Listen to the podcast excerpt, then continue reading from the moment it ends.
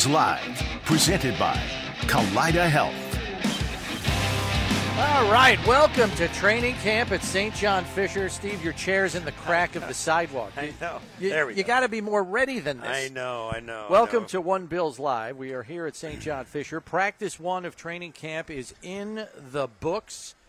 And what a practice! Christian Benford is on the tally sheet with the first interception of camp in a red zone period. He uh, picked off Josh Allen, so he's off to a to a hot start, much like he was last year, Steve. So look at that, already a headliner. Would you look at that? Stefon Diggs also addressed the media a short time ago. We will re-rack that and play it for you. He talked for 20 minutes, took any and all questions. I thought was very self-effacing. Really, I thought effectively explained where his frustrations lied at the end of last season and to a certain extent some of what he brought to the table in what he described as family matters. That's what he described as the issues that were discussed back in the spring. And he says it's all water under the bridge now and they're good to go. But I think Sean, Stefon Diggs is the kind of player, and I think you and I felt this about him back when everybody was losing their minds and ready to jump off bridges about what was going on between him, Josh Allen, and the conversations that were had with Coach McDermott present as well. I think we, you and I, and correct me if I'm putting words in your mouth, feel that Stefon Diggs is such a fierce competitor who is so dedicated to winning that if there have to be hard conversations that have the potential to maybe even get a little uncomfortable, he's willing to have them if he knows coming out on the other side of them, they're a better unit on offense. And I think that's some of what was at work here. And I thought he expressed himself very well in laying all that out for everybody to understand better. It's and, and Sean McDermott alluded to it when he spoke to the media at the end of minicamp saying, We're all on the same page because we're all about winning. And that's where all of this came from. It came from a healthy place. The conversations probably weren't easy at times because Sean McDermott himself, Steve, said, I told I told Stefon, you know, don't worry about practice today. Go simmer. But that's how much winning means to asked, him. They asked him if he was concerned. Sean said, "Yeah, I'm really concerned." Well, in retrospect, he wasn't really concerned about anything with Steph being in the right spot. He was just he's always he's concerned about Steph like he's concerned about all of his players, and that's what what he meant. And then that's all that was said. And he didn't get asked a follow up question to clarify it, and everybody Right. ran with whatever they could imagine. None of it was true. You and I sat here, and I told you I didn't think this was a, anything to be worried about, and it, it's not. And I've been through all this stuff in the locker room, and, and a lot of athletes out there have who have, you know, you've had the camp fight fights at training camp. It's stuff way worse than this, and it's fine. It's it's not something to worry about. This is a really close knit group who are working toward a really difficult objective, and it's it's hard everywhere in your relationships, on your on your teammates. You got to you know you got guys you love and respect who you got to have hard conversations with. It happens, and that's what this all was with Steph Diggs. And it doesn't mean he's unhappy with Buffalo. Doesn't mean he hates Josh. Doesn't mean Josh hates him. Or and he he was great when he said, "Listen," he goes, "I don't know the first thing about calling a game. I do not Yeah, want." somebody asked him, Yeah. you want a bigger role in the offense? He goes, Are you kidding me? I play wide receiver. right. I, I don't have the first clue about the plays that get Right. called in a game and why they're called. I just execute my assignment. That's right. And so that all that stuff going around about you know him not getting enough targets and all that, it's all. Come on, it's just relax. Yeah. Um, and he's you know, and rightfully so. He's saying, listen, I'm all the stuff we were talking about. It's it's not for everybody to hear. It's just between us, and we're going to keep it that way. And that's yeah, that's the way it should be. Yeah. We are going to be joined momentarily by Bills general manager Brandon Beane to kick off training camp here. Real treat to have him to kick off our first show here at camp. He just addressed the media. He's going to be joining us uh, here shortly. But just to, in summation, uh, as he gets settled here, uh, Brandon's, Brandon's going to pull off the Chris Collinsworth slide. Uh, oh, you're going to have him come in the middle? Okay. Yeah, That's yeah. fine. That's fine. You're good. That's a Collinsworth slide. That was pretty good. Not bad. I'm good. These orders. That's right. here we. Thanks. Welcome, welcome, welcome. Get yourself hydrated. we You go. know, we don't want you to We got all this. cramp up here. A little birdie told me you were uh, you were running at about a six minute mile pace this morning. Is there any accuracy to that? You want to verify that for me, or I wasn't. moving at a good clip, or No, I, I wasn't. I was. Uh, the only time I ran like that was when a car was coming. I, I made. I made a late decision to cross the street. playing street football or something, uh, running a crossing pattern. Welcome, welcome. Uh, good to have you. Thanks for stopping by. I know you just spent 15 minutes with the media, so thanks for spending some time with us too. Um, where, where are you? Where are you kind of coming down on this? Because you're, you know, you're buttoning up roster things yesterday. Yeah. I got to imagine like the old scout in you just wants to get out on the field and watch these guys, right? yeah, yeah. You, the best part is when uh, you're not paying attention to your phone. You're out there and you're watching football Yeah. and you're watching these guys come together. And it's, you know, this is you, you have the off season, your work, but it's it's voluntary. Everyone's here.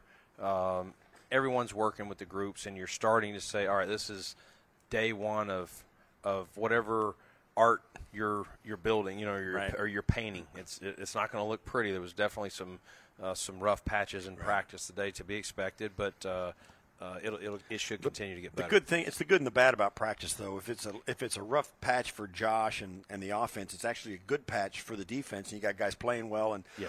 um, and it's it's a give and take. I saw the two minute drill at the end of practice. They were doing the two minute, and the second offense got stopped. Yeah. And everybody's like, "Oh no, we didn't." And I was like, "No, no, your team won. You still win. Defense, You yeah. know, you yeah still the- win." everybody's a fan of the offense in general. The fans, uh, Yeah. but yeah, it's our, yeah the the offense on the second group uh, took a couple steps back, a penalty, a sack, and uh, right to start the drive. They Yeah. got, it was like it was first and twenty three. I was like, "Ooh." Yeah, out of about the, the minus seven or six Yeah. yard line. So it's a good point that the coaches will be able to point out, though, guys, on you know you cannot have critical mistakes at that point. That, that was pretty much game set match because I think when we got to the minus seven, there was like 36 seconds left with Right. one timeout. You're you're and they and what they do, they ran out of time around midfield. Yeah, that's right. Just for some bookkeeping, so Nyheim Hines goes on non-football injury list. Yes. and I mean, we were like, we felt terrible for the kid. I mean, my gosh, talk about this right before camp. It was horrible. Yeah. Um, but I, I think fans have been asking us, and I think we have a pretty good handle on it. But just what the non-football injury list means for him going forward. Yeah, it's just a it's a it's a declaration of it it happened not on the football field or not training in the, the weight room or something like that. Not a rehab thing. It happened. It's a non. It's exactly what it is. A Yeah. non-football injury, and those can be various things. And so it's just categorize that from a contractual standpoint.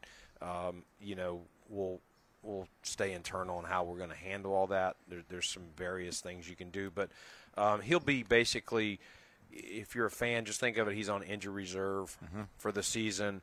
We still have um, him under contract for for 2024, and so as we sit here today, hopefully he, he has not had surgery yet. Hopefully he'll have a successful surgery.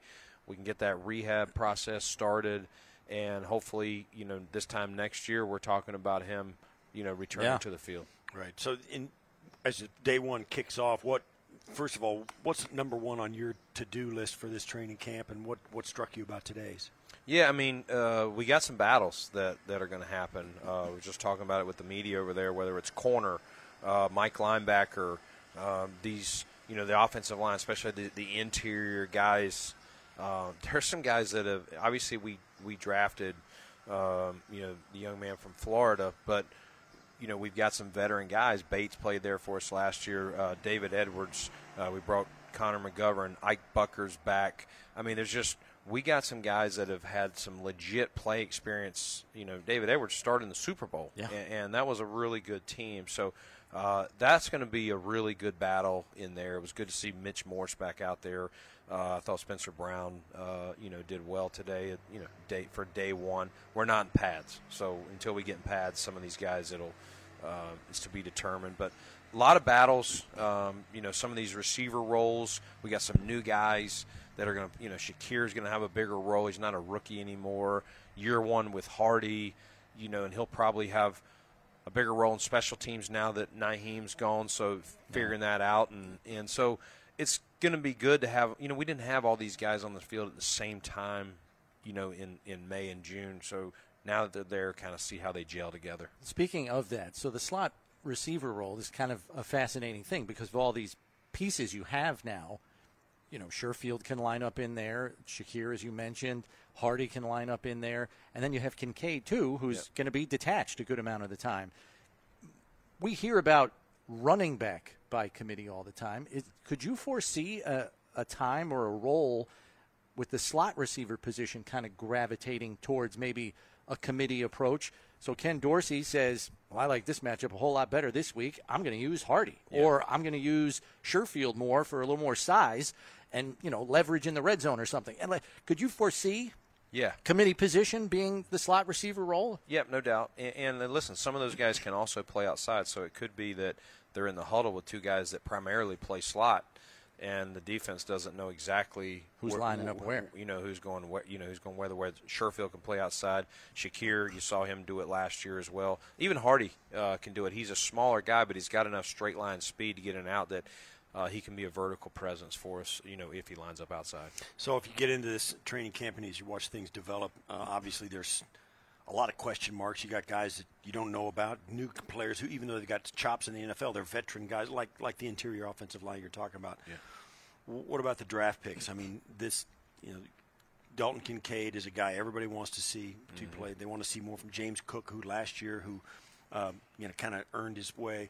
Who are some of the young guys that you're thinking, you know, that maybe under the radar for all of us? I mean, we talk, Brownie and I talk about these draft picks all the time, so we Yeah. kind of know them by heart. But what what are some of the guys that you think, you know, this guy's got a chance, Yeah. if any? Yeah, I mean, I think uh, let's start with last year's draft. I mean, you said it. I think James is going to have every opportunity. I thought he really matured in understanding the you know pro football last year, and that's a, that's it's a, it's different than college. Uh, there are similar things, but it's it's still this is a pro game. It's different. It's 17 weeks. The preparation that goes in, and you don't you don't have the 20 hour rule of you know how Yeah. much the coaches can have them. And so I thought James really, you know, matured a lot uh, down the stretch, and I thought the coaches gained confidence as the season. So I'm excited to see him. Shakir, same thing, uh, because we had other guys, you know, veteran guys. The coaches tend to, you know, they, they tend to go that way. But uh, I thought down the stretch, him and Josh started really forming a rapport, and, and that's continued this off season. Uh, so you know, those guys you know, Benford and Elam are going to be battling it out, you know, over there with Dane, and so uh, those are still two young players, and you know, and then this year's draft, um, obviously Kincaid. There's a lot of excitement about any time there's a pass catcher, whether he's a receiver or you know whatever role he is, tight end. But um, you know, Dalton is, is just a pro. Uh, he's hungry to learn. He's got a low ego. He's just, you know, you don't hear him saying he's good or anything like that. He's just coming in here head down, working, and if the ball comes his way, great. He, you know, he, he'll make the play. Um, you know, we talked about you know, you know, Cybo uh, from Florida, Cyrus Torrance. Yeah, he, he's you know he's coming into his own, and, and again, I'm excited to see him in pads. I haven't got to see him in pads yet. Uh, you're talking about a 330 something pound young man who's got you know good foot agility for a guy that size, and so I'm excited to see what that looks like in in pads. Dorian, you know, we're probably we you know messed around with him at Mike. It's a lot. You know, we talked about that when we drafted him. You know what he was asked to do and the, the complexity of the defense at Tulane versus the complexity of an NFL defense.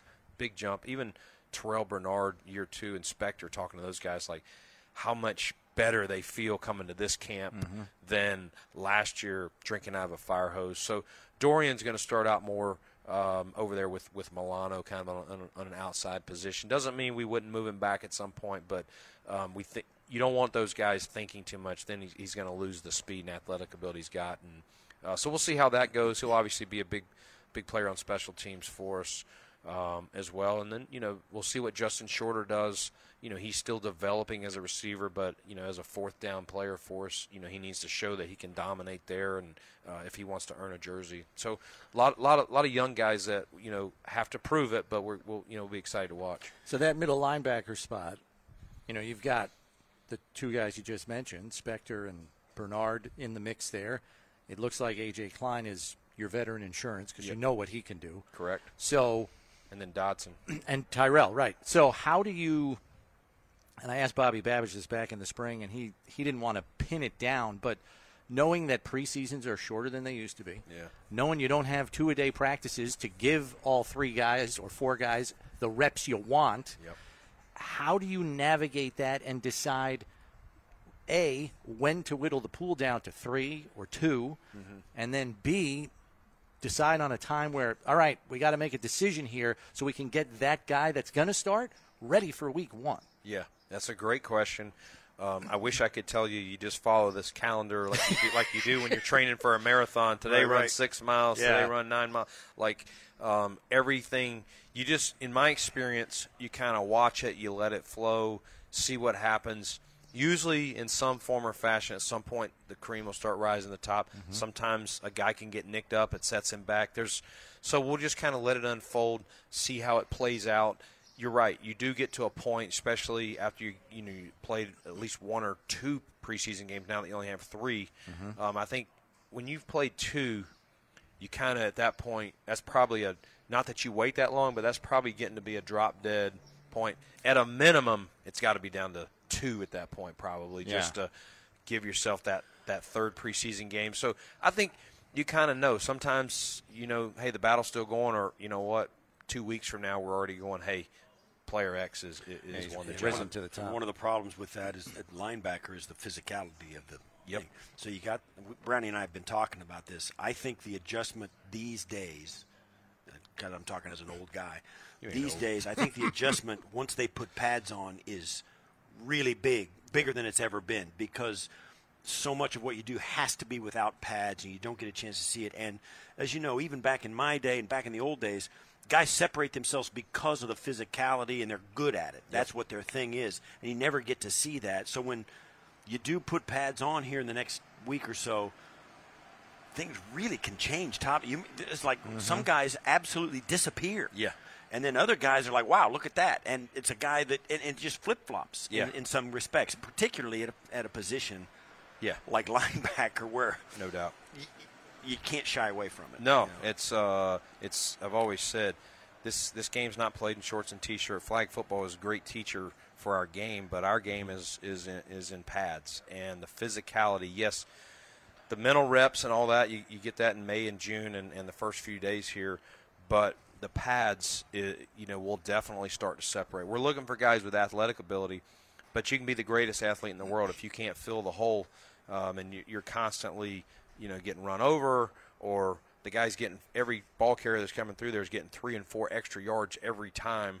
Uh, that's not going to work either. You get stuck on blocks, um, all those things that our linemen right now they can't do. That you know, so these guys are getting free access uh, to go fill holes, and you might mentally know where the hole is, but when the pads come on, if you if you get stuck on blocks or, or you're on your backside, uh, that doesn't help. and That doesn't work. So uh, that's exactly the point I was making to the media over there. That is very that is not you know we have no idea yet. These guys have not been in pads, and so until we see that, um, you know, it, it, it's yet to be determined. right. Steve would be the first to tell you that I am the number one flag waver of the coaching staff's player development skills. Because it is the biggest difference that I see with Sean McDermott's staff than any other staff since 2000 here. Um, it's far and away better. And we've seen guys make the jump in year three, maybe more than any other. It used to be in year two when they used to get more reps, two a days, all that stuff. Now it seems to be more year three. You know, whether it's Josh, Taron, Dawson Knox, there's probably others I'm forgetting. We've got Greg Rousseau and Spencer Brown at two important positions entering year three. How realistic is it, do you think, that they can make the same kind of jumps that we've seen from other players during your guys' regime? Yeah, and I would I would put Boogie in there as well. I think Boogie had uh, a, a really strong offseason. Didn't I don't think he missed one day uh, of OTAs, and that shows you right there the dedication. Because you can easily say, "Hey, I'm going to take a long weekend, or I'm going to stay here or there." Um, he went out to EXOS in uh, in Arizona when the season was over on his own on his own dime and worked until our off-season program started. Didn't miss a day, and so. Um, I, I just wanted to add him in Yeah, there. as absolutely. well I'm as- glad you did. As another third year guy that um, has flashed, and you've seen plays in that Miami playoff game last year. He's had a, you know some games like, uh, including I remember you know most specifically that Miami playoff game, but uh, him, Rousseau, you know Greg, I felt so bad. He just he got that high ankle at the Jets last year, and it really. uh, he was a different player, you know, down the stretch than he was. He was really the physicality. The first year, I thought he needed to improve his physicality, mm-hmm. and that was what we challenged him with. And I thought he embraced it. I thought he took it because, as you guys know, Greg's the nicest guy in the world, like just super mm-hmm. nice. And you got to be able to flip that switch. And he and told him, you know, you got to get some some a hole in you, and and, and, and he did it. he did it, and, and, so I loved it. And who who else were we talking about? Spencer and Spencer. Um, same thing. You know, I know Spencer's got his, his critics out there, and, and Spencer's critical himself. And listen, we've had some straight up talks. Hey, uh, this has got to happen. This has got to be. But he is he's been here the whole off season, worked hard, body looks good, in a good headspace, and he's healthy. He's he's healthy. You know, missing a whole a whole off season. Again, I'm, I, you to say I'm making excuses. That's fine. Uh, that's that's the reality. You can't make up those reps. You you have to have reps. I don't care if you're playing golf. I don't care if you're playing basketball. You have to have reps, and especially when you have to go out there and block pe- premium pass rushers like our league has. So, off the record a little, not off the record, but off topic a little. Bit. Is this bit. off the record? And then now this is off the record because nobody. This is all off. Nobody's listening to us talk. So today, Justin Herbert signs his his deal, and and more and more, it's looking like you signed Josh at the right time for the right money, and it's it's not going to cripple you. I mean, I was looking at the rankings. Mahomes is number one on the cap hit this year for NFL for for NFL teams. Your guy is 39th. Um, it seems as though it get you get further and further you get into this contract, the better and better it is. You're finding ways to do that. The cap looks like it's going to go up. It, looks like it's going to go up big time this next year. I would think. Um, what are you saying? What are you doing? And what do you think the, the future holds for that spot? Because now they're talking about running backs being set aside as a, you know, yeah. they're trying to talk guys into that, and you know, yeah. that that's not going to happen. But the quarterbacks continue. Joe Burrow's coming up next. He's yeah. gonna he's gonna hit a grand slam. Um, how do you view that these days with the ever changing market? Signing your, your guys under you got your guys. You know, Josh is tied up, and you got him under contract and all that. So you're kind of buttoned up. Where do you think it's headed, though? Yeah, I mean the numbers. I mean it's crazy. We did Josh two years ago, not even two years ago, just you know whatever was whatever day it was in August. So mm-hmm. almost two years ago, and you know 43 million bucks a year at that time was a jaw dropper. Um, but now you're getting well into the 50s. So yeah, people look at you like, eh. So you're, you're, I mean, that tells me in two years it's going to be in the 60s. Um, right. you, you, know, is where it's trending. And um, you know, we love Josh, and you know that's the thing about Josh is is he you know he wanted to do a deal.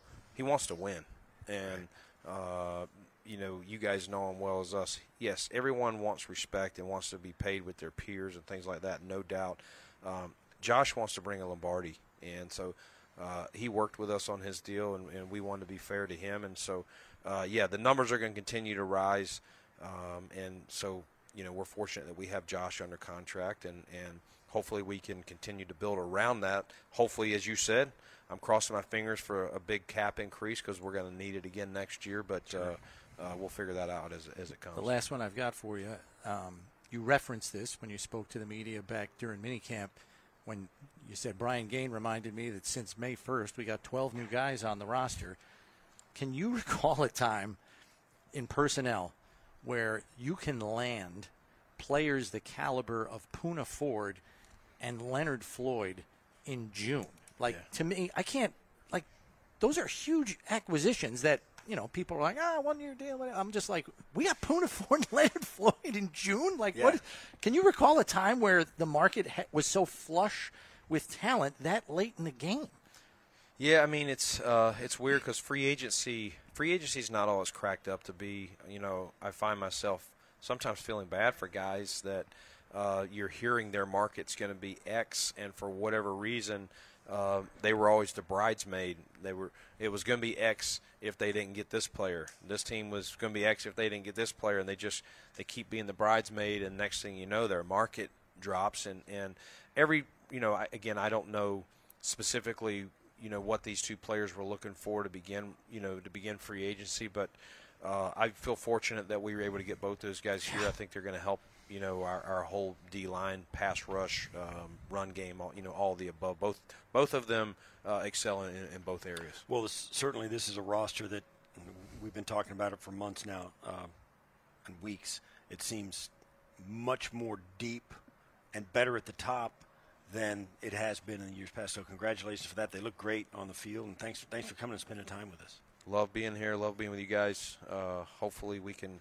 Hopefully Nyheim is our only injury, and we can we can stay healthy the rest of the way out. Yeah, we'll keep your seat warm. You're going to come in and visit us like twice a week throughout the season, right? Because you got nothing going on, Nothing right? going on. Nothing going on. Whatever Right? you need, Steve. Okay, perfect. All right. Keep that sunscreen handy. I appreciate That's you. Bills General Manager Brandon Beane joining us here on One Bills Live. We'll take a break and be back with some of Stefon Diggs' comments with the media earlier today here on One Bills Live, presented by Kaleida Health. It's Buffalo Bills Radio.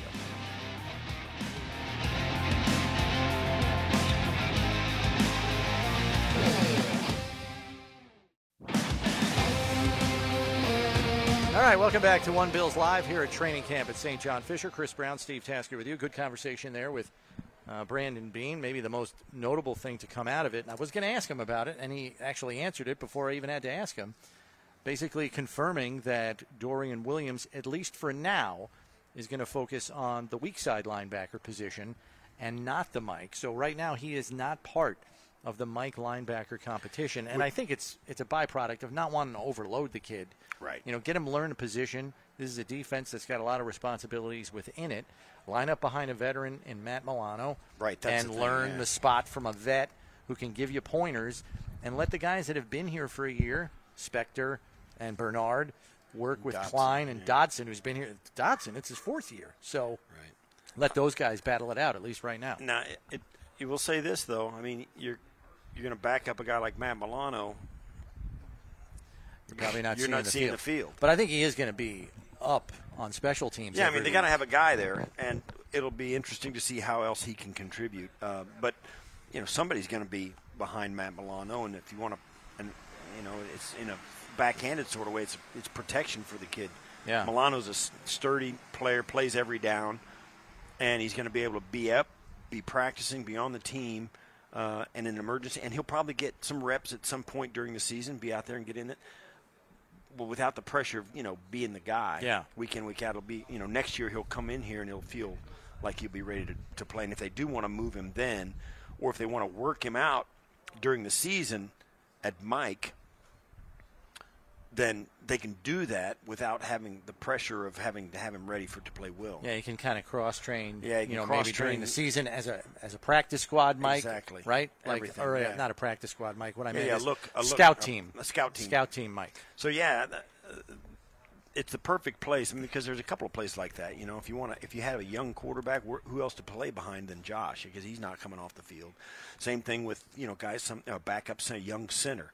Like they got a bunch of guys snapping the ball now. It's a great place to Yep. be where they can learn the offense. They can hide a guy on the active roster if he can contribute on special teams or anything else he can do.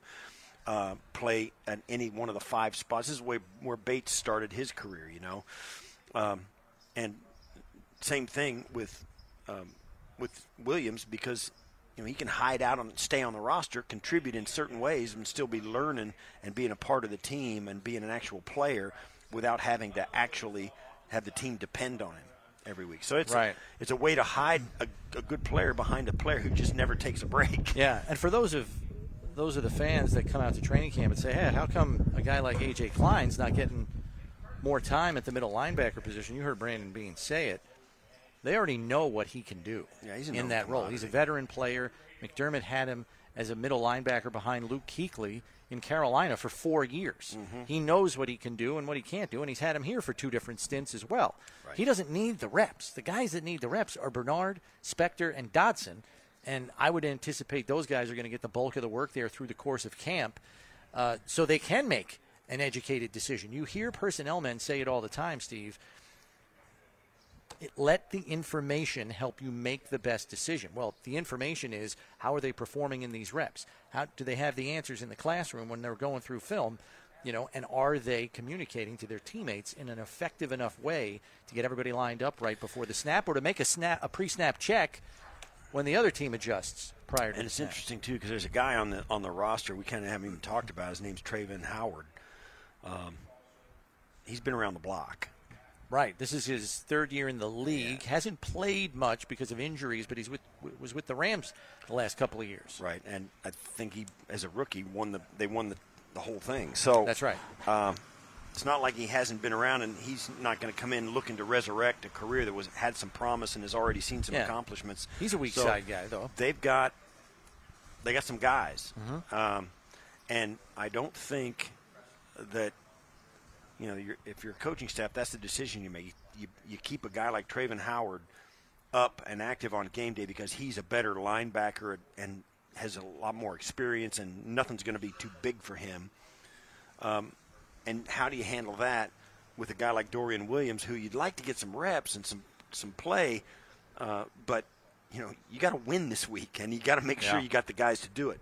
Um, there's only so it'll only go so far.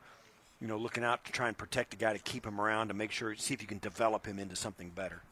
We wanted to turn to the comments made by Stefon Diggs today as he met the media after the first training camp practice. Naturally, he was asked about the crux of some of the things that were discussed by him and Josh Allen and head coach Sean McDermott back in the spring. I thought he did a wonderful job in spelling it all out for everybody and kind of confirming that it really was coming from a good place. And while there may have been some difficult conversations, they were all for the greater good of the football team. But I'll turn it over to Stefon Diggs now, who did a very good job of explaining just where he was coming from back in the spring. It Feels like it's been ages, long off season. Um, excited to see the guys. You know how it is. Uh, you get away from football for a little bit, and then you start missing it. You get that itch again, just to be out there in the grass and you know just running around talking junk. You know, I would say talking other things, but you get it. A little PG-13 now.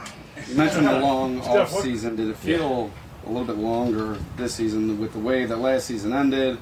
All kind of the, the drama that was out there in the, in the media and everything. What did you feel that the the off season went a little bit longer than, than typically? No, it was short. no, it was the usual distance. Uh, I mean, I feel like I, I enjoyed my time, but it wasn't long at all. It was the same distance it's been since I've been in the league for the past eight years, nine years now. So uh, I was just excited to get back. I feel like football has its takes its toll on you throughout the year, but once it's done, it's like, damn, I miss it. So no, that was the same distance. You weren't We haven't had the chance you to weren't talk to you, to, to, to express, I mean, to, to show some of the frustrations. There was, or whether it was leaving the locker room after the game, Mm-hmm. um, and so so that seemed to carry some kind of a narrative. I'm just wondering, and let the people in with some interesting tweets that you, you sent out, let Mm-hmm. cryptic tweets. It let the people question cryptic. It's a great word. Um, it led to people questioning what your thoughts were about your role here, and then after, and it just fueled up after what happened. you. Can you go into any t- kind of detail on what your thoughts were during that off season, um, in which you did you showed your frustration, and you know you did have some cryptic what Tell me your ex- that? ask me your exact question. Because you're kind of going all over the place. I feel like you're trying to not ask a question, but just ask a question, please. Thank you. Yeah. All right. Oh, thank you. well, obviously. well, I mean, you know, coach had talked. Coach had came up. and He said that he misspoke. Like, I don't know if anybody has a family here. Everybody has family issues. Everybody has family problems in the house. Like, uh, I was here. I did have a conversation with coach. Uh, you know, and I like to keep things in house. You know what I'm saying? Like, uh, as a player in this, I've been in the league. I'm going on my ninth year right now. You know what I'm saying? I'm in a very, I got more football behind me than I do in front of me. Um, my main focus and my only focus is winning. Super Bowls is is, I mean, everybody say they want a Super Bowl, but we've had legitimate chances at this thing. Like, um, we've had the team, we've had the coaches, we've had everything that we needed. And as far as us not getting over the hump, I feel like. Uh, it's always asked for a cause for a conversation. You know what I'm saying? And I always wanted to have a conversation, and we have an open door policy. Coach will tell you has an open door policy, and I've had those conversations. So I, tr- I try to keep a lot of things in house. But you know what I'm saying? It's regarding last year, obviously the way we lost was was just terrible in any regard. You know, in, you don't want to lose any game, but we've lost for a couple years at this point, and we've been trying to get over the hump, and obviously it calls for a lot of frustration. But uh, all in all, like as far as with that, I was here, but we, he did have a conversation. Me and him did have a conversation. It's all water under the bridge now, but I could I attribute it to like I mean, family matters. You know I'm saying like. I don't- I don't like dancing around things. I don't like I don't like those kind of questions. Black and white is everybody has family matters. We had a conversation. Everything is all is well. Uh, water under the bridge. Now we back at work, and you know I, I look at football. You know it's kind of hard. It's a business at the end of the day, but when you go out there and you fight tooth and nail. You put a lot of sweat equity into this thing. It starts to feel like a family. So for me, um, I kind of keep everything in house. You know what I'm saying? But at the end of the day, uh, we had those conversations. Everything that we needed to be said was said, and we talked it out as men, uh, everybody involved. John, you and talk about lingering issues from last year. Where is your headspace at, at on that? I don't know if you get too many more questions because you're a little. Well, no. He questions aren't as. I'm kidding. I'm only kidding. I'm yeah. only kidding. Go ahead. No, you talked about lingering issues, frustrations from last year, whether it's your role in the offense or having more say in the offense. Are you Yeah, that is insane. Like for me, like even Josh said that. Yeah, I'm just saying, like, for me to just uh, want more say in the offense is crazy because I play receiver. You know what I'm saying? Like, I don't care what play is called. You know what I'm saying? I can't get up here and say, call this. Like, it's a lot of outlandish, uh, obvious things where people were throwing out there or people were saying, like, uh, as far as, like, like my role, like, um, I've been a captain on this team for three years. There's no question about my role and who, I- who I am as a player. Uh, how hard I work, like those things never had question marks, and you can't say the same thing for a lot of people in the league. Like as a player, who I am and what I am has always been represented, and what I do on a consistent basis, how hard I work, you can see it. And my uh, my teammates speak highly about me in that in that regard, especially considering I've been a captain damn near since I got here. So, uh, as far as like me wanting to have say so in the play calling, like that is insane to me. Just because like like I couldn't call a play to save my life, like couldn't call a game to save my life, like be for real. For you and Josh, good. Yeah, yeah, that's my guy. Like that's why I say when it's family matters, like me and him have a conversation. Like I don't know if you got kids or you have like siblings, like y'all don't always get along, and me and him never did not get along. Like, you know what I'm saying? That's still been that's still been my guy. That's always gonna be my guy. So, uh, yeah, we're fine. bro. Stefon, why did it seem to take until mini camp Mm-hmm. for those conversations to be had and all this get hashed out? You know, such that that so long off season that he was talking about earlier. So I mean, I feel like it's a lot of time, and I mean, what do people do with out of time? Out of time gives you a lot of time to think about things, and you know, regarding at the end of the game or how things happen with the game, you can kind of like start mustering up like uh, however you feel about it from your point of view or from your standpoint, and that's what it's made for. The off season is made for people to talk, and it's not a lot of football going on, so let's talk about things that's going on outside of football or how the season ended or this. So for me, I just feel like uh, you know, it's such a long off season, so took a little while. How does this team take the next step? Huh? How does this team take the next step? Uh, just continue to grind. Like I don't want to give you a vanilla answer, but like at this point, we've been doing everything that we can. We got the right pieces.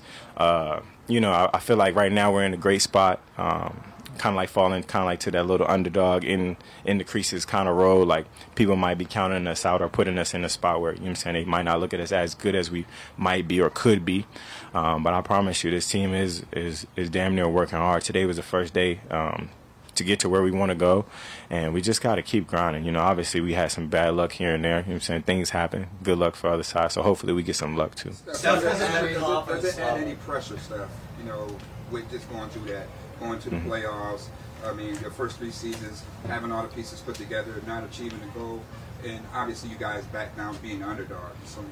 Yeah, it's not it's not so much pressure. I just feel like like the mindset of it is we always want to win, and kind of like I kind of flip it like so when you see my frustration, it kind of makes sense. Like we've been kind of pushing at a rock for some years now, and kind of like not getting that rock over the hill will frustrate you. You know what I'm saying? So I just feel like want to come in from more of a human standpoint. If you ever had a job and you've been pushing at it for a long time and it and it's just not turning the corner, you start to draw a lot of questions like how can we do things better? And I, that's when I say like I don't have any pressure. I mean I feel like uh, the pressure comes from everybody else. Like that's a lot of outside noise, but the grind is the grind, and we've been putting the time in consistently, you know, throughout my years since I've been here. So, uh, wanting to see things turn a corner, that's where that question draws, and that's where you see me having conversation. That's when I have a conversation X, Y, Z. Like, so I feel like uh, that open door policy kind of like helps us. You know what I'm saying? And that's just how family works. At the end of, at the end of mandatory minicamp, Josh described it as a teamwork Yeah.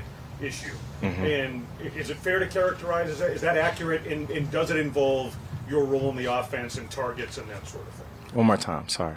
Does it Teamwork. involve you? He used the word teamwork to Yeah. describe it. I mean, do your did your frustrations, whatever you talked about, involve your role in the offense specifically and the number of targets? No, it's not necessarily because I've been north of 100 targets through since my since my years getting here. If you look at the numbers, I've been north of 100. I think every year since I've got here. So it's not about targets. It wasn't a, when I say teamwork. I guess when he attributed to teamwork, I guess it would be like as we're out there trying to make things shake, uh, getting on the same page consistently. You know, in those pivotal moments, in those moments where we're trying to, you know, make things happen. You know what I'm saying? Because you know, uh, last year we had like a real feast or famine kind of like time when we spend in the red zone, like uh, where we weren't clicking on all cylinders. Like we would have an amazing touchdown, and then we'll have like a miscue. And I and I take a lot of credit for that. Um, just as far as like, I mean, what could I do better? How much more time could I be putting in? So that's why I think we need. I mean, in my regard, he's talking about like teamwork. Like I could be a lot better for him because I know like I, I always say I can't imagine how hard it is to be the quarterback, and he's. And to our eyes, he's amazing, and he's so hard on himself. So uh, I just feel like I, I could be better for him, and I and I will. You mentioned that your confidence level in Ken Dorsey in Mhm. this offense.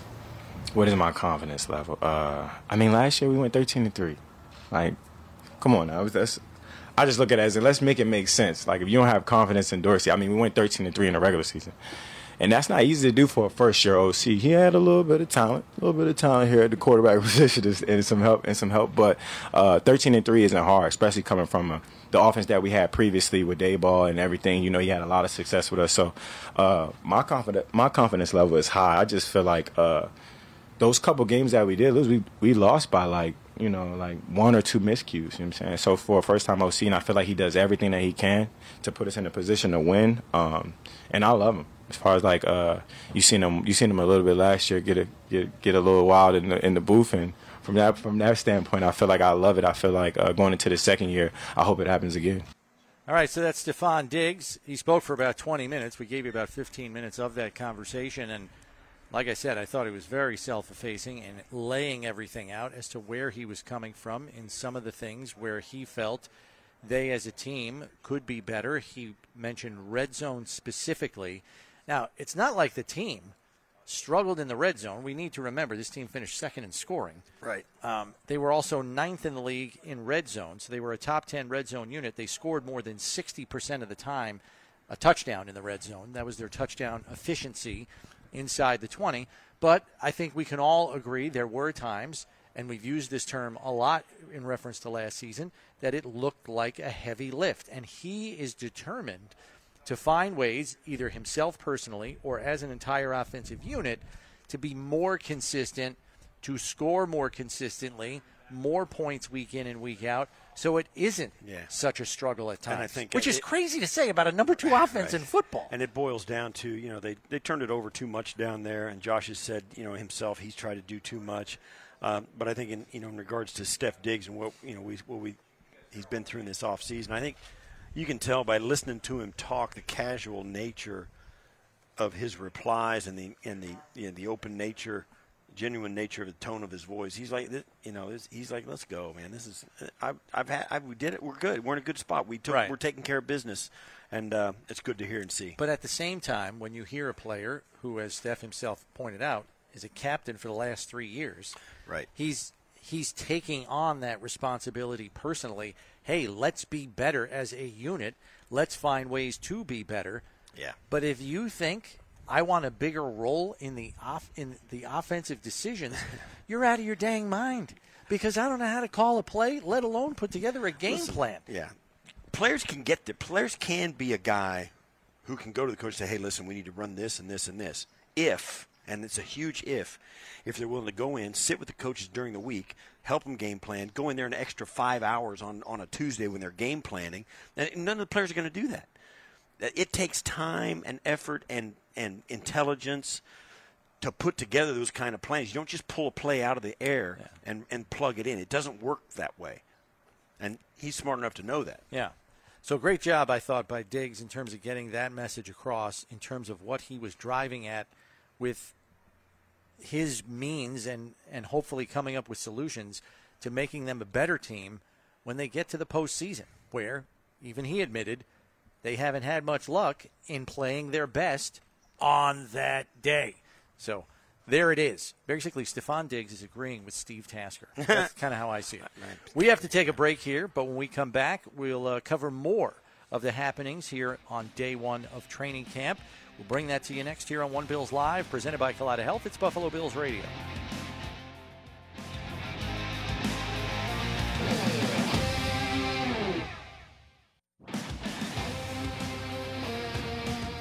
All right, welcome back to One Bills Live. Chris Brown, Steve Tasker with you live at training camp at St. John Fisher. It's so good to say. First practice in the books today. Steve, did you have any early takeaways from viewing the first training camp session? Not in pads yet. We want to make that clear. Heavy red zone, which is usually the case early on in camp with Sean McDermott run training camps. They jump right into the red zone right away. Yeah, and I was looking around and they got a lot of defensive linemen, a lot of edge rushers. Um, the loaded- offensive they're, line, loaded, they're they are loaded at both sides of the line of scrimmage up front. Both sides, offensive line, defensive line. Yeah. they got some dudes. Um, I'm really excited about that part of this team. I'm, I was, uh, you know, we're talking to you know guys that came by. I, I think that's one group I'm really excited to see play this year is the offensive line of the Bills. They got a chance, and I know that it happens once in a while, but they got a chance to be dominant in more than just a handful of games this year. They got a chance to be really, really good. Yep. And that means that means running the ball or passing the ball. Certainly, they've been okay in pass protection in years past, but I think they can really take a step forward, and uh, I'm excited to see that. I think it was noteworthy that Dalton Kincaid, right out of the chute, getting work with the first team offense. I think that was important to note. And I think, you know, he's a guy that we're going to see on the field early and often. I think it's very clear that they see him as a potent weapon for the passing game, number one.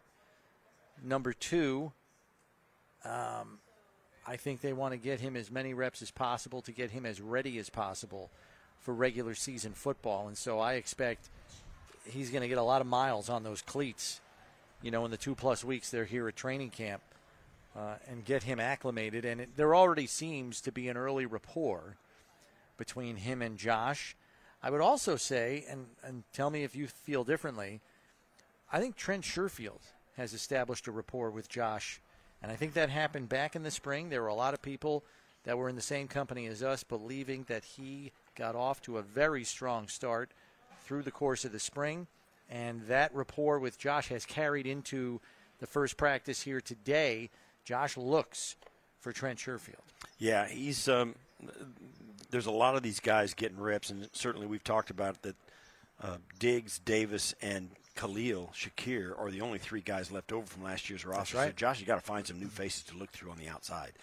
Um, even if it's just in training camp getting reps on the outside, there's just you know there's too many reps and not enough guys to take those. So he's going to be throwing the football to all these guys, and Sherfield seems to be a guy who I don't know what it is. You can just tell the guys that are experienced. Um, Sherfield's got, you know, he spent some time in Miami's offense last year, carved out a niche for himself. Deonte Harty, same thing. He's out there running around like he knows what he's doing.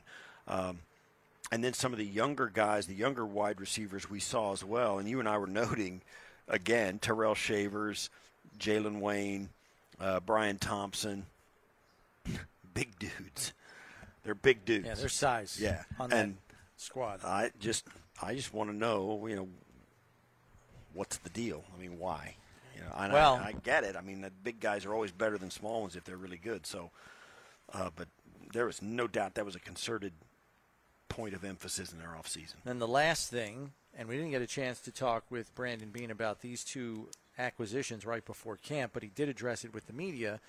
And basically, in explaining the Jace Sternberger, Sternberger signing a tight end and the Darrynton Evans signing at the running back position, Evans is obviously a replacement option for Nyheim Hines. He does have return experience, does have does have good speed. I don't Beane even said it. He doesn't know if he's got Nyheim Hines speed, but he's got very good speed. Injuries have kind of compromised the early portion of his career when he was with Tennessee, but he will be an option in camp. Sternberger is a guy they actually liked back in the draft when they traded up to take Dawson Knox. And Sternberger was also a third round pick in that draft. And what he did uh, in the, um, am I going to get this right? XFL or USFL? I can't remember where he was. USFL. USFL. Seven touchdowns in eight games. And that caught their eye. And so they're going to bring him in here where I think they are going to re- they, they realize already that they need depth at the tight end position. I think based on the roles that the top two tight ends on this roster are going to play, in Kincaid and Knox respectively. You have Quintin Morris in the fold. You also have the undrafted rookie Joel Wilson. Now you add Sternberger to that mix. If he can kind of capture some of the playmaking ability that we saw him put on display at the USFL level here in camp, he could find a role for himself Yeah. as a reserve behind one of those top two guys. Right, and that's that's going to shake itself out. And, and as we've said last year, the Bills ran like zero 12 personnel, not zero, but almost zero. Almost. They were the 32nd in the league in 12 personnel. If that goes up significantly, and I, we don't know that it will, um, but if it does go up significantly, they got to have the bodies to run it, and they got to have the bodies to run it even if they lose guys to injury. And that means more guys on the roster and the practice roster that are going to be available on game day. If something happens to Dawson Knox, something happens to Kincaid, something happens to, uh, you know, Davidson or, or whoever, Quintin Morris, those guys got to be. They got to have guys out there, and uh, that means these tight the, the tight end room is going to become just a little bit more important than it was a year ago. Right. And they've got a task on their hands. Sternberger and Evans are cramming with their position coaches like nobody's business because the faster they can get up to speed, the better chance they give themselves of getting reps on the field to make the impression they want to hopefully carve out a roster spot when they get down to 53. Break time for us here. Hour number two coming your way. Plenty more to discuss here on day one of training camp. A lot going down out on the field. We'll continue to break it down for you when we return here on One Bills Live, presented by Kaleida Health. It's Buffalo Bills Radio.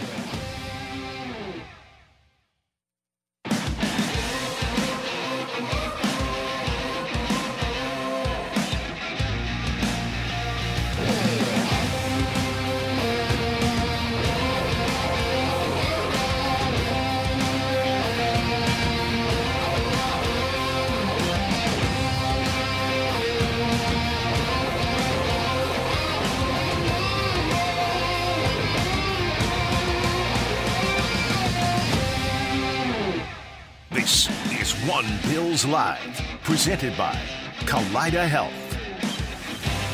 Hour number two on day one at training camp. St. John Fisher, the Bills out on the practice field this morning, getting some early work in. They'll be doing the same tomorrow. And we did not mention the fact that a little bit later on in this segment, we are going to bring you the comments of one Josh Allen, who also addressed the media today, covered a lot of ground, was asked about a lot of his new teammates, had some interesting things to say about Trent Sherfield, Deonte Harty, James Cook. So we'll hear the comments from Josh in just a little bit here. But in Steve and I breaking down some of the other takeaways from practice day one here at camp, one guy that caught our eye, because Steve and I talk back and forth as we watch practice, Deonte Harty. It is very evident to me in the very early going that this is a guy whose speed is going to be used as an asset. We've heard Brandon Beane discuss Harty's skill set. A lot of people have compared him to Isaiah McKenzie because he is similar in stature, but Beane has been adamant that Harty's skill set is more wide ranging than that of Isaiah McKenzie. He just Right. was on with us and talked about how he would feel comfortable even lining him up outside the numbers, even though he's shorter than me.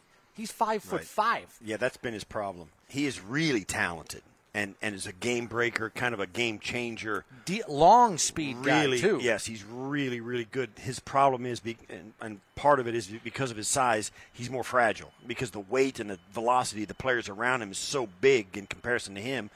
He gets broken, and that's been his his problem. Now, um, He did go to the Pro Bowl as a return man, though. Let's not forget yeah, that. the guy is is a game wrecker at that size if he can stay on the field. Um, certainly, on day one of camp, you would expect him to be nothing but 100%, and we'll see if that continues. And as long as it does, you can bet you're going to see that guy with the ball in his hands.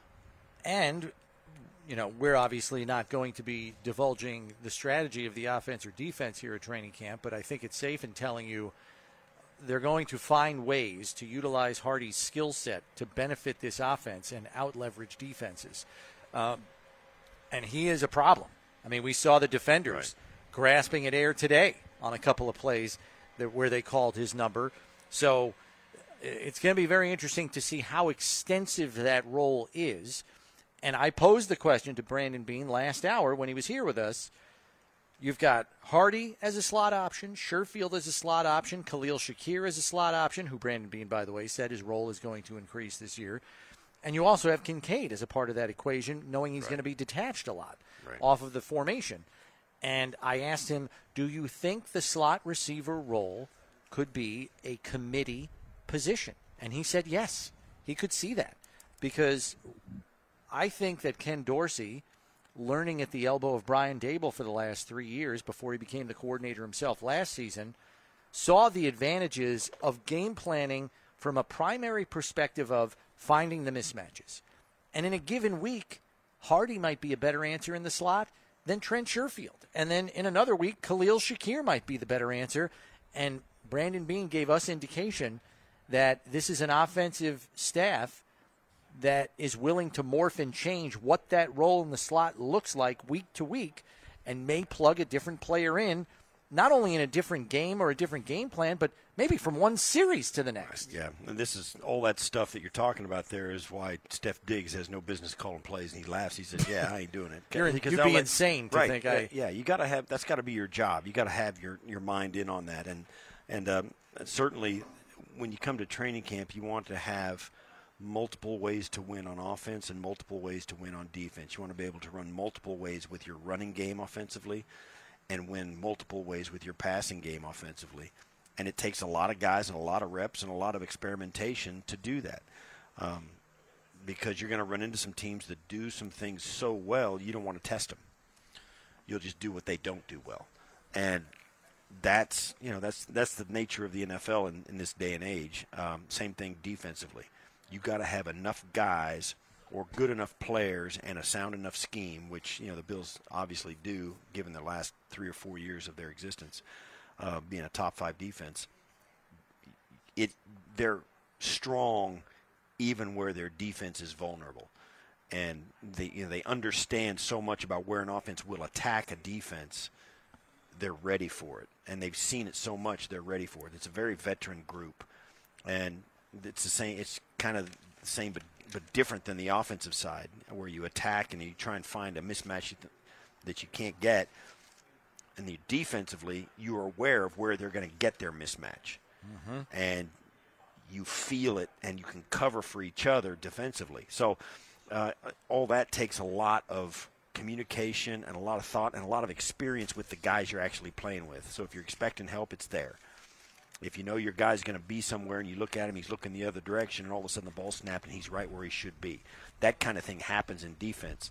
Um, so that's where they're at. I mean, uh, you get these guys, and particularly that slot spot. Certain guys do some stuff really, really well, and you got to use it. Uh, and I've said it a million times. I was talking. You and I were talking with Mike Shula here on the Bills staff, Don Shula's assistant. son, offensive assistant, Don Shula's son, and, and his dad Don. I mean, he was no, he was the guy who you know kind of took coaching to another level because he would only ask his players to do what they did well. He put them in a position in a system that never asked them to do something they didn't do really well. Now, because of that, they became predictable. You look at the Bills; they never changed personnel on the field last year. You know what I mean? They were in that, mm-hmm. that same nickel package every snap last year, most snaps last year. But they only they were doing it because they did it really well. And a team that's doing what it does, you know what I mean, doing what it does best all the time is hard to beat. And that's a Don Shula-ism to me. Um, now every coaching staff feels like that, and they and they kind of put their players in that spot. So um, that's they're going to find a slot receiver, whether it's Harty, Kincaid, Sherfield, or Shakir somebody's going to be playing there, and somebody's going to emerge as the guy you hope is in there because we're all going to say, "Wow, look at him." You know what I mean? Yeah, absolutely. And I would say other players that flashed at times today. Shane Ray was active on the pass rush today. This is a guy that's trying to resuscitate his NFL career after being out of the league for the better part of four years.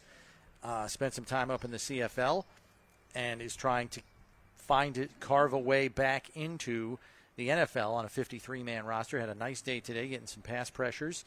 And we saw Tyrel Dodson display the exact quality he is going to need to put on display here often if he is going to land the starting middle linebacker role. He's a guy that had a nice pass breakup in coverage, like deep down the field. He's on a 15 yard out, all the way on the sideline, knocking, ripping a pass away from Dawson Knox, I Yes, want to say I it was, so. uh, during the two minute drill. They're trying to get a first down, the offense is, and Tyrel Dodson stays with the play all the way through because Knox had it in his hands, and Dodson raked it out as the two players tumbled over the sideline and forced the incompletion. We heard Bobby Babich say it back in the spring, Steve. This defense at the linebacker position needs matchup linebackers. Translation, guys that can drop into coverage and make plays to defend the pass. Dodson is a guy that needs to do that. I think his his skill set in the run front and stuff in the run is well documented and certified. He has to prove he can cover, and he, he went a long way in doing that today here on day one. He's got to do a lot more of it going forward, but that was a good start for him, I thought. Yeah, and I'm surprised we haven't said this yet, but I'll say it now. It's we say it every year and we talk about it for like for a week, the first week of training camp. The defense is always going to look better, um, early stages, and they did today. I thought. Yep. Um, the defense is always going to look better because offense, it's it's really exacting. It's choreographed. It's it's about communication and being really confident in what you're doing. All that stuff is up for grabs on the offensive side of the ball. And defense, it doesn't matter everybody in the whole defense could fall down, and if one guy makes a play, they win. You know what I'm saying? So defensively, all they do is read, react, and they can play a little bit higher level, a little bit higher intensity. And even if they're not as sure about their assignments, they can look better doing them because all they do is read and react and work. And you know, if you work hard, it's a little you're you're better off. So at this point, eh, I think a little bit of that's showing. The Bills' defense is a, a little bit ahead of the offense. We saw some guys, and you know, there's no pads and they're you know they're calling sacks and stuff like that. It's like, come on, bro. And that's what kind of, you get frustrated watching practice because you, you even as a casual fan, you're going, well, that, that shouldn't have, you know, come on, let them play, you know, that kind of thing. It's like you can't even. It's hard to get a good look about how good you can be offensively when your offensive line is not allowed to block. So. And they were throwing some blitzes at him too. The defense Right. was. So it's um, you know, and I, I I don't know if, if Sean got asked this today or not, but we'll ask him next time we chance we get. You know, during that two minute drill for the first time, and you and I watching this thing for a couple of years, four or five years. Well, since he got here, he was not working the clock and being the head official. He was calling defensive plays. Yeah, Coach Smiley was doing that. Matt special Smiley, teams special teams coach, was running the clock and doing the possession and spotting the deciding ball whether and- there was a sack. Right, and deciding whether there was a sack and all that. So um, a little bit different look on this two-minute drill is Sean McDermott on the sidelines on the headphones calling the plays rather than running the thing. We want to turn now to Josh Allen, who addressed the media after signing probably 150 autographs following practice. Uh, commented on a number of things, most notably some of the new weapons on the offensive side of the ball, including Deonte Harty and Trent Sherfield, as well as a second year running back by the name of James Cook. Here is Josh Allen. Yeah, I mean, it feels like it's been a long time since we've been able to actually go against each other and, and throw the football around and go full speed. I know OTAs are kind of similar, um, but it's it's not quite this. And obviously having the fans back here, being at St. John Fisher, I, I love camp. I love hanging with the guys. I love developing that camaraderie and that team chemistry. Um, and I think that's a huge, crucial piece of developing a winning culture and, and sustaining a winning culture here. And I think that the, the organization here does such a, a good job with that. How does that happen here? Um, I asked you, because Sean referenced that earlier about maybe taking some time to hang with some guys uh, off the field or whatever. How does that really work? How is it different here than, than say, at the facility? I mean, you're, you're breaking bread with different people. Um, you're walking right across the cafeteria and going hanging out in the halls and playing cards, um, you know, playing video games, getting stretched out, you know, getting getting therapy, and everything that we need is right here in this vicinity. So um, it's just you're you're around everybody, you know, at all times. Every waking moment, you're around your teammates, which I, I freaking love. Hey Josh, before practice, Sean said you guys Steph are in a good spot right now. Do you keep it up? Um, I mean, we don't really pay attention about it, and we don't. We've, we've moved on, um, you know, and we're just out here trying to trying to be the best uh, possible teammates that we can be for the Buffalo Bills, and try to go out there and perform and continue to get better and, and get on the same page. So, uh, you know, once games roll around, that we can have the continued success that we've had. Josh, is that an effort to, to do that, or is it is it happening organically, naturally? No, it's it's all organic. Um, we're just out here playing football. Did anything change, Josh, as a result of that? Whatever, you know, he obviously expressed his views on something, role in the offense, whatever it was. What came out of that? I guess that's measurable. Um, Um, just again, communication piece of it, um, making sure that we're on the same page and um, have a clear understanding of, you know, what's being called, when it's being called, um, when I'm looking his way. Um, it's it's just uh, usual football talk, I guess, and just making sure that we're staying in a constant line of communication. Josh, you, you mentioned Trent Sherfield. I think when we spoke at minicamp and how impressed maybe you were with things he was doing. How about now adding in Deonte, a couple of new guys? What traits do they bring to the offense that can help? Yeah, I think uh, Trent again being the guy that can switch around from Z and X, um, and vice versa.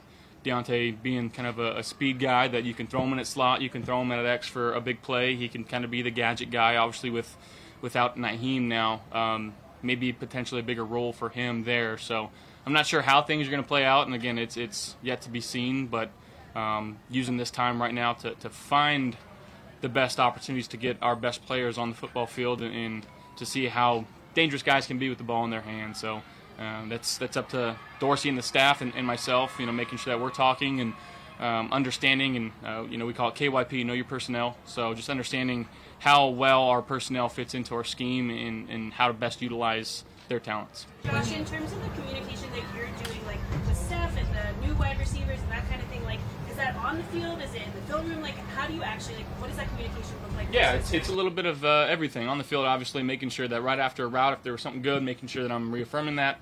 There's something else that I'd like to see, or, or vice versa. If he sees something in me, um, these receivers, if they're they're looking and expecting me to do something, making sure that they're uh, being available to come up and talk to me. Um, and then obviously in the, in the film room, um, you know, today wasn't perfect by any means. I thought it was a good start for, for the offense. I missed I missed a throw and um, that one to Dawson. That's one I went back. But uh, again, just getting into the film room and talking about things, and not everything's going to be great, especially on the first day. Uh, but again, continuing to grow and learn from what we're doing here. Uh, we got we got quite some time now before our, our first game and before uh, preseason starts rolling around, but uh, we're we're dialing it in right now. Josh, you were confident. You were confident back when we spoke about Diggs and that whole thing being resolved and maybe even being the media making too much out of it. Have you and Steph since then talked things through, or did you feel a need to talk things through since since then? I wouldn't say we've talked things through, but we've talked. You know, it's it's not about that anymore. It's about moving, you know, towards the season and, and setting our goals of what we want to do. We want to bring a, a Lombardi Trophy here um, come February. So, just making sure again that everybody in the team is on the same page, uh, striving to have that that singular goal, and um, that's that's all it is. How much football progress has? How much progress from the spring to this first day? I know it's a short amount of time. Have you seen from Dalton? Uh, quite a bit. Um, he's he's a guy that again he, he's very smart. He's instinctive. Uh, he's got a good feel out there. So the the more that he gets comfortable and incorporated into our offense and, and into our scheme, um, you know, the more confident that he's going to have. So. Uh, he's fun to throw to. I'll tell you that. He, has got a, a, good body language, um, and he made some plays out there today, and we're going to continue to grow on that. And um, you know, it was just a it was just good to be back out there playing football again. I think you have a new answer every year, but you have a singular, not a singular focus, but something maybe specifically football related that you are focusing on, kind of in training camp as we work towards the regular season.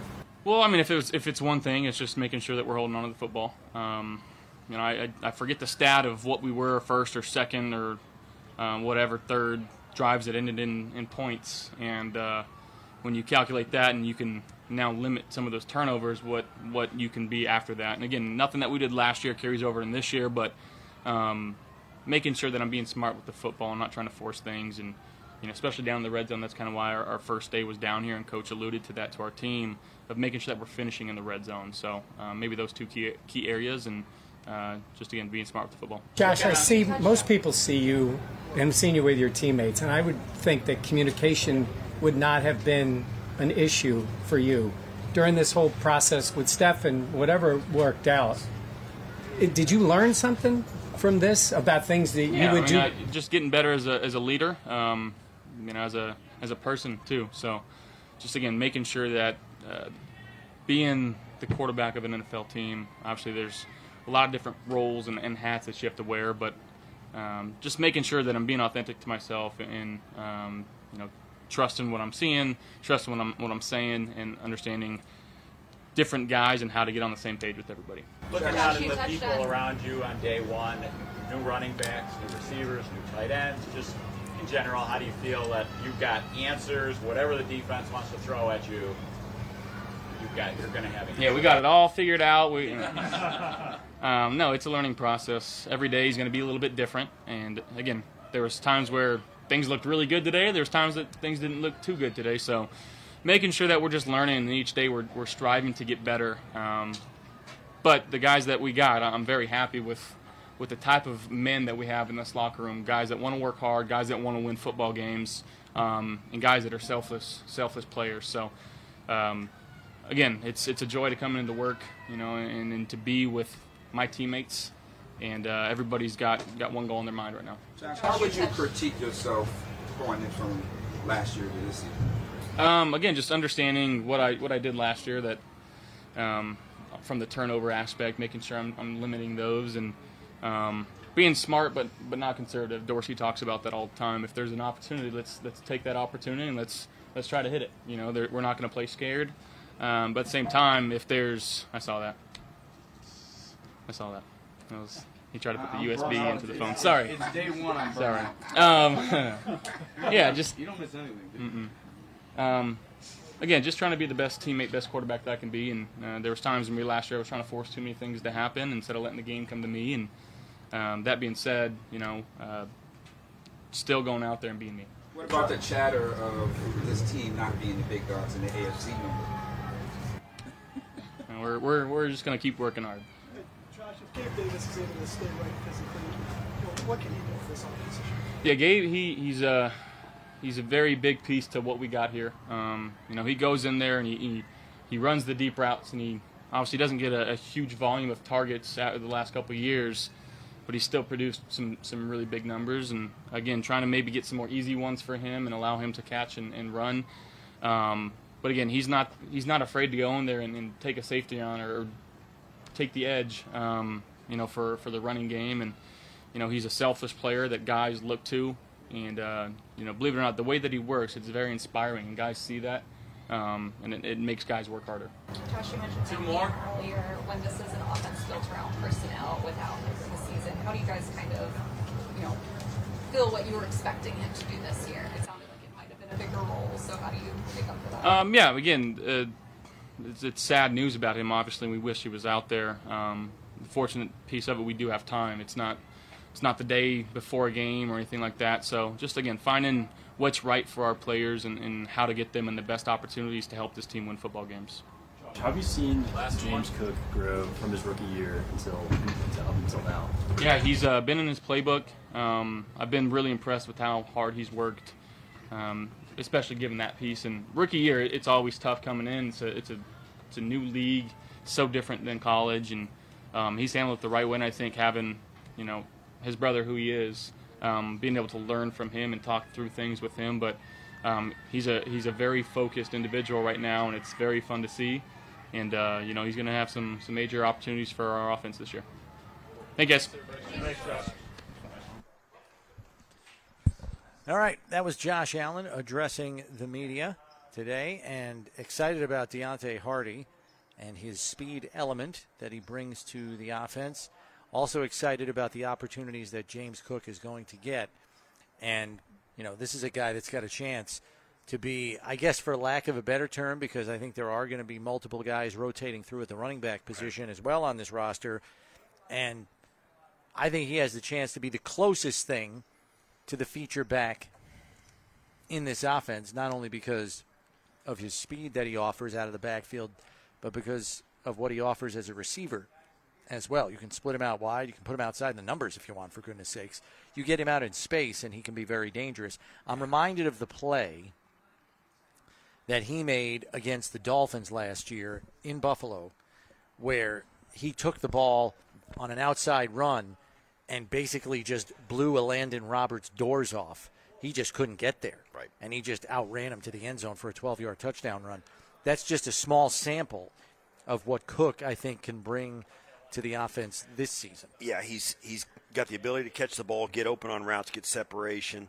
Um, you know, in, even when you see him run routes in practice, he has uh, the knack for getting open and making himself available. And um, if all this stuff that Josh has said about you know taking the easy, you know, and, and like you used to say, take that easy button throw, Josh did it a couple of times today, and you know, it's frustrating when you know the team is you know going through one of those spots where it's a heavy lift offensively and you go back and watch and it's like what just hit this guy you know? Just hit the small open guy. Uh, josh is so good and so gifted and he's, he's made those plays so many times he wants bigger chunks of yardage.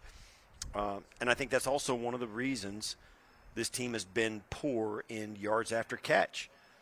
Josh fits it in but there's always people there. Ain't nobody running out of that crowd. Um, if Stick it in a tight window. if you take those the easy button throws, those little dinks, the guy catches it and turns it up the field and turns a five yard catch into a 15 yard gain, and that's how you get you know yards after catch. And the Bills were, have been poor in that, and I think in large measure it's been Josh rather than the guys. And if he starts finding James Cook in those situations, that's going to change. And I think to Josh's credit, he admitted Yeah. last year I tried to do too much at times and didn't let the game come to me. And it's going to be very interesting to see the balance that he strikes between his own fierce competitive nature to make plays and lead this team uh, by doing some extraordinary things, which his God given abilities give him the ability to do, while also being mindful of the risk that he is incorporating into some of those playmaking decisions and how much is too much risk, for example. And I think sometimes he ran astray of that last year, which is one of the reasons why this team was like top five in the league in red zone turnovers, and yet they were still a top 10 red zone offense. Think about that for a second. Right. Top five in red zone turnovers last year, and still top 10 in red zone touchdown efficiency. Imagine if they just cut those turnovers in half. I mean, we've talked about it a lot, Steve. Second in the league in total turnovers to only the Houston Texans with 27 total in 17 games. So, you know, they want to cut back on that precipitously, and that's part that's going to be mostly on Josh's shoulders, knowing he's got the ball in his hand on just about every snap of the football. We have to take a break here, but Steve and I will come back, discuss more things that transpired here on day one of training camp. We'll also, if we have some time, take a look around the league. Some teams are throwing some silly money around, and, and we'll tell you who when we come back here on One Bills Live, presented by Kaleida Health. It's Buffalo Bills Radio. All right, back here on One Bills Live, Chris Brown, Steve Tasker at training camp at St. John Fisher. Practice one in the books. There'll be another one tomorrow. And we should also let you know that Josh Allen, who you just heard from addressing the media, is going to be here on this very show tomorrow after practice. So we're looking forward to that conversation.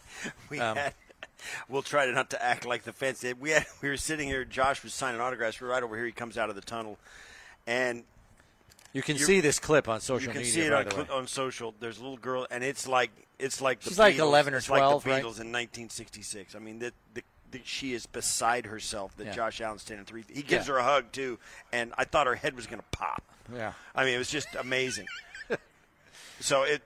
Yeah. It's all, that's kind of part of the fun of training camp. You know, you see people who never thought or haven't thought about what it's like to be, you know, stand next to great, you know, stand next to greatness, you know, and, and be, and they're like, Ugh! and they just they don't know how to act. they lose their minds. The kids, and she turns around, she's looking at her, she's in tears, and Yeah. she's Well, she's. I think she's yelling at her mom, "Hurry, take a picture! I don't care if I look like this." Ah." it's unbelievable. It's so funny, but it's great. You know, I, I, that's uh, uh, it's um, you know they're signing autographs. All these guys are signing autographs. It's a great time to get them if you can get them, and uh, you know it's part of the fun. So we'll have Josh on, and we'll try not to act like that when he comes on. I thought we we did okay when we had him on last year at training camp. I don't think we embarrassed ourselves, did we? I can't remember. No, I'm pretty sure we didn't. I don't know. You have to ask him. I, he, let me just say this. I don't know if gonna- I want to put him he's put him up for a review of us. I bare. I think he'll barely remember being on last well, yeah, because what has he done? Seven thousand interviews since then. A full At least. calendar year At later. least. Um, but yeah, we look forward to having him here on the show tomorrow. So be sure to tune in for that uh, sometime between one and three when we are on the airwaves Eastern time. A uh, couple of final loose ends to tie up on practice, Steve. Was there anything else that struck you? I was I was really trying to pay attention to the linebackers as they were lining up, especially Yeah. in the two minute drill, because again, going back to Bobby Babich Babich's description, the linebackers coach of what he needs there, he needs matchup guys, guys that can cover. And in the two minute drill, you know those guys are going to be dropping and covering a lot. And as I mentioned earlier, Tyrel Dodson made the one play on Dawson Knox, raking the ball out to Yep. force the incompletion. I'm Milano's Milano. He's just kind of a given. I don't even spend time watching him all that much. I'm trying to look at some of these other up and coming guys that are fighting for a spot. I am convinced that the the situation at middle linebacker is going to be a little bit like we've been talking about this offseason with the running backs. I think that having an elite guy like we had last year with Tremaine Edmunds, I think if you get a guy there that's really good, I don't think the drop off is going to be that noticeable for fans watching the game. Certainly, the team is going to miss Tremaine, and there's going to be some moments where they said, "Well, he, you know, maybe, maybe." We'll never know those, but I think it's going to be one of those spots where fans are going to say, "Okay, our defense is still going to be very good." Uh, there's going to be a lot more pressure on Sean McDermott, a lot more scrutiny on Sean McDermott, more so than whoever takes over at middle linebacker. Um, so I think that is going to be uh, a spot where people are going to be, as a baseline, they're going to be satisfied with whoever plays that because I think the guys they've got in here are going to be able to get at least even the.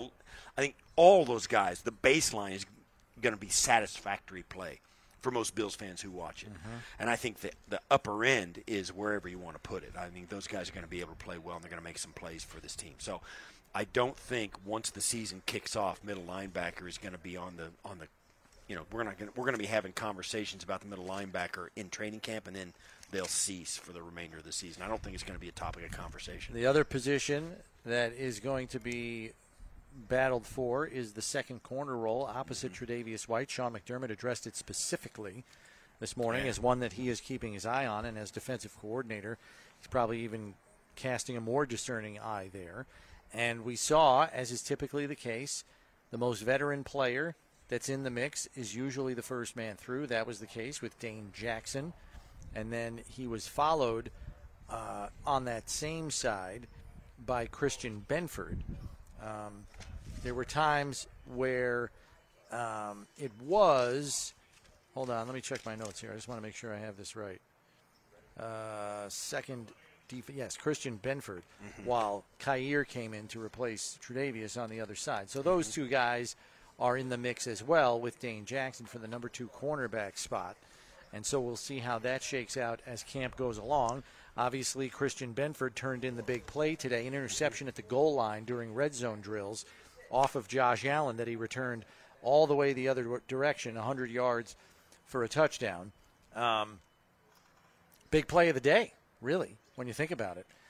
Because there weren't a ton of highlights on the offensive side of the ball, although the tight ends were featured prominently in the red zone in the passing game. That yeah, they got some red see. zone touchdowns and stuff down in those drills, as you might imagine. But the defense also made some plays, like the one you just mentioned, being the biggest of them all. But this cornerback two spot is is going to be interesting. Um, today we got a chance for the first time really to kind of stand up close and personal with the whole group of corners.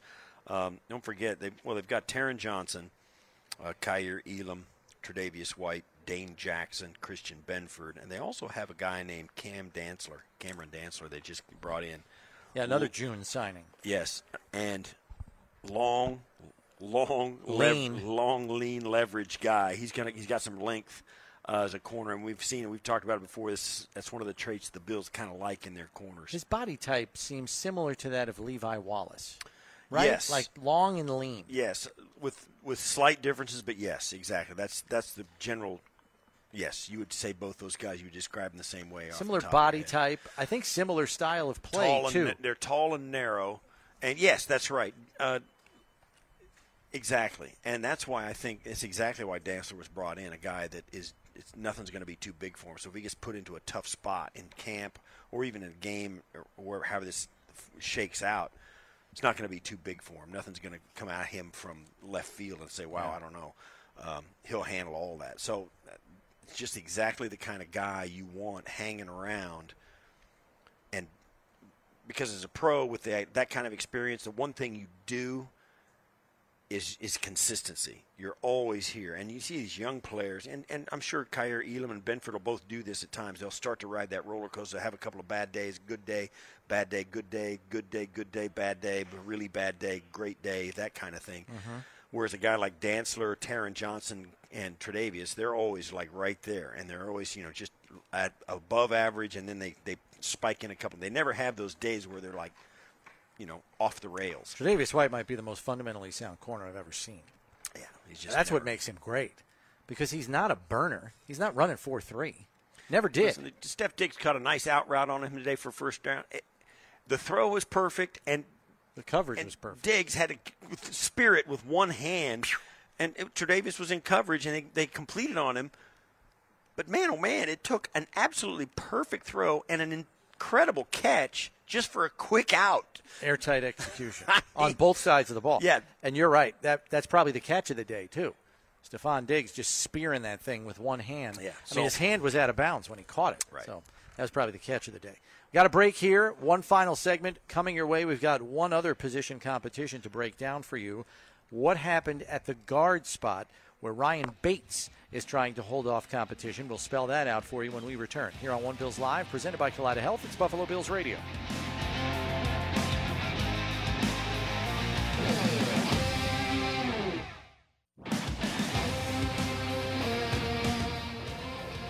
Live, one final segment to go here, and one final position battle to outline for you, at least how it appeared on day one. And at the right guard spot, Steve, as we see, we saw Dane Jackson, the veteran incumbent, kind of line up with the ones today at the right mm-hmm. cornerback spot. And then today we saw the incumbent line up at the right guard spot in Ryan Bates. Right. But he is going to get competition from O'Cyrus Torrence and David Edwards, who was a player that Brandon Beane, when he sat here with us last hour, mentioned specifically a three year starter on a Super Bowl team with the Rams. They got some guys, man. Yeah. They got some guys. Um, O'Cyrus Torrence behind Bates, uh, David Edwards, Connor McGovern. Uh, they've got a bunch of guys that can, that have some chops. Um, you've got these other, you know, the other guys that you can think of, like uh, that we that you may not may it come straight to you. Like Kevin Jarvis is here, uh, a young kid. Uh, Ike Boettger is the guy I was thinking of. Boettger's still hanging around as well, who's coming back from an injury. So Mhm. they've got a lot of guys who have some experience playing for Kromer and in this offense. We'll see if if it carries them through. But man, oh man, did they bring in some depth and some guys to compete. And, you know, we'll see where it goes. I think Steve and I have both been of the opinion that when you add a Connor McGovern, you add a David Edwards, and you add an O'Cyrus Torrence, all of whom are over 315 pounds and over six foot four, it is a clear indication that you are shifting your philosophical approach to what you're going to look like from guard to guard, and- and which is going to naturally impact how you run the football between the tackles. And if you can get those guys down inside that are big physical guys, because let's face it, on the other side of the ball, you've got the biggest human beings in the league playing defensive tackle. Uh, you got to have bodies that can push and root those guys out of there. The Bills are going to be, it seems to me, on the surface, they're going to be much more able to do that this year with the young bodies they've got and the bigger bodies they've got inside.